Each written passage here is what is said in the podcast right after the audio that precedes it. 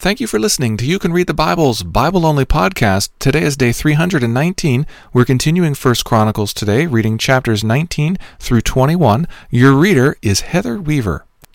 Chapter 19 Now after this, Nahash, the king of the Ammonites, died, and his son reigned in his place. And David said, I will deal kindly with Hanun the son of Nahash, for his father dealt kindly with me. So David sent messengers to console him concerning his father.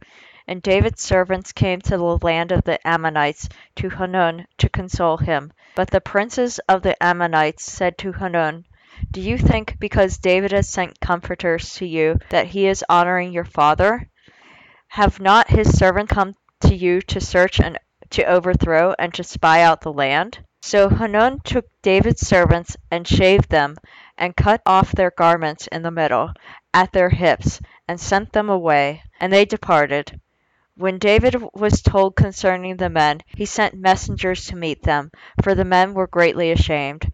And the king said, Remain at Jericho until your beards have grown, and then return. When the Ammonites saw that they had become a stench to David, Hanun and the Ammonites sent one thousand talents of silver to hire chariots and horsemen from Mesopotamia, from Aram Maacah, and from Zobah. They hired thirty two thousand chariots, and the king of Maacah his army, who came and encamped before Medeba. And the Ammonites were mustered from their cities and came to battle. When David heard of it, he sent Joab and all the army of the mighty men. And the Ammonites came out and drew up in battle array at the entrance of the city. And the kings who had come were by themselves in the open country.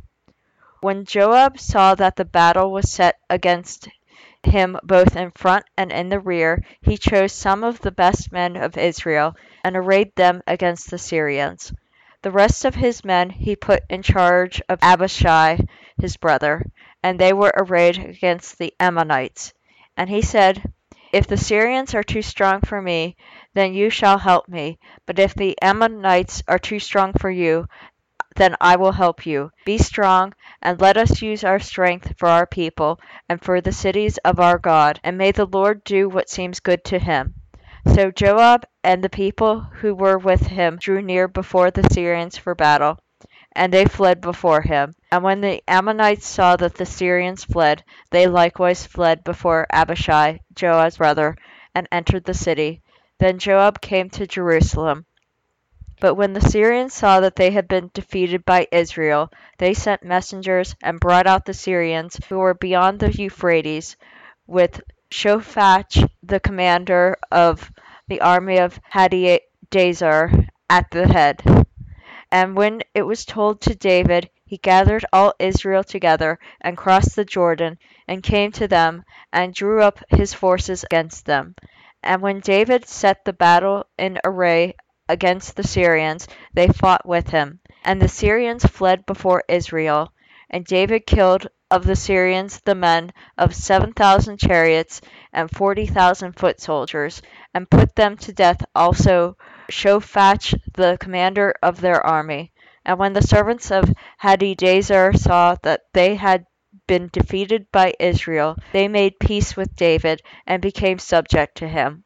So the Syrians were not willing to save the Ammonites any more. Chapter 20 in the spring of the year, the time when kings go out to battle, Joab led out the army and ravaged the country of the Ammonites, and came and besieged Rabbah. But David remained at Jerusalem, and Joab struck down Rabbah and overthrew it. And David took the crown of their king from his head. He found that it weighed a talent of gold, and in it was precious stone, and it was placed on David's head.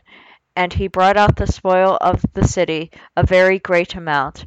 And he brought out the people who were in it, and set them to labor, with saws, and iron picks, and axes. And thus David did to all the cities of the Ammonites. Then David and all the people returned to Jerusalem. And after this there arose war with the Philistines at Gezer. Then Sibbecai the Hushathite struck down Shippai, who was one of the descendants of the giants, and the Philistines were subdued. And there was again war with the Philistines, and Elhanan the son of Jair struck down Lahmi, the brother of Goliath the Gittite, the shaft of whose spear was like a weaver's beam. And there was again war at Gath, where there were was a man of great stature, who had six fingers on each hand, and six toes on each foot, twenty four in number, and he also was descended from the giants. And when he taunted Israel, Jonathan, the son of Shimei, David's brother, struck him down. These were descended from the giants in Gath, and they fell by the hand of David and by the hand of his servants. Chapter 21 Then Satan stood against Israel and incited David to number, number Israel. So David said to Joab and the commanders of the army, Go, number Israel from Beersheba to Dan, and bring me a report, that I may know their number. But Joab said, May the Lord add to his people a hundred times as many as they are. Are they not, my lord the king, all of them at my lord's servants? Why then should my lord require this? Why should it be a cause of guilt for Israel? King's word prevailed against Joab. So Joab departed and went throughout all Israel and came back to Jerusalem. And Joab gave the sum of the numbering of the people to David. In all Israel there were one million one hundred thousand men who drew the sword, and in Judah four hundred seventy thousand who drew the sword. But he did not include Levi and Benjamin in the numbering, for the king's command was abhorrent to Joab. God was displeased with this thing, and he struck Israel. And David said to God, I have sinned greatly in this that I have done this thing. But now, please, take away the iniquity of your servant, for I have acted very foolishly. And the Lord spoke to Gad, David's seer, saying, Go and say to David, Thus says the Lord, Three things I offer you. Choose one of them, that I may do it to you. So Gad came to David and said to him, Thus says the Lord, Choose what you will, either three years of famine, or three months of devastation by your foes, while the sword of your enemies overtakes you, or else three days of the sword of the Lord, pestilence on the land, with the angel of the Lord destroying throughout all the territory of Israel. Now decide what answer I shall return to him who sent me. Then David said to Gad, I am in great distress. Let me fall into the hand of the Lord, for his mercy is very great, but do not let me fall into the hand of man. So the Lord sent a pestilence on Israel, and seventy thousand men of Israel fell. And God sent the angel to Jerusalem to destroy it. But as he was about to destroy it, the Lord saw, and he relented from the calamity. And he said to the angel who was working destruction, It is enough. Now stay your hand. And the angel of the Lord was standing by the threshing floor of Ornan the Jebusite. And David lifted his eyes and saw the angel of the Lord standing between earth and heaven, and in his hand a drawn sword stretched out over Jerusalem. Then David and the elders, clothed in sackcloth, fell upon their faces. And David said to God, Was it not I who commanded the, to number the people? It is I who sinned and done great evil. But these sheep, what have they done? Please let your hand, O Lord my God, be against me and against my father's house. Do not let this plague be on your people. Now the angel of the Lord had commanded Gad to say to David that David should go up and raise an altar to the Lord on the threshing floor of Ornan the Jebusite. So David went up at Gad's word, which he had spoken in the name of the Lord. Now Ornan was threshing wheat. He turned and saw the angel, and his four sons who were with him hid themselves. As David came to Ornan, Ornan looked and saw David, and went out from the threshing floor, and paid homage to David with his face to the ground. And David said to Ornan, Give me the site of the threshing floor, that I may build on it an altar to the Lord. Give it to me at its full price, that the plague may be averted from the people. Then Ornan said to David, Take it, and let my lord the king do what seems good to him.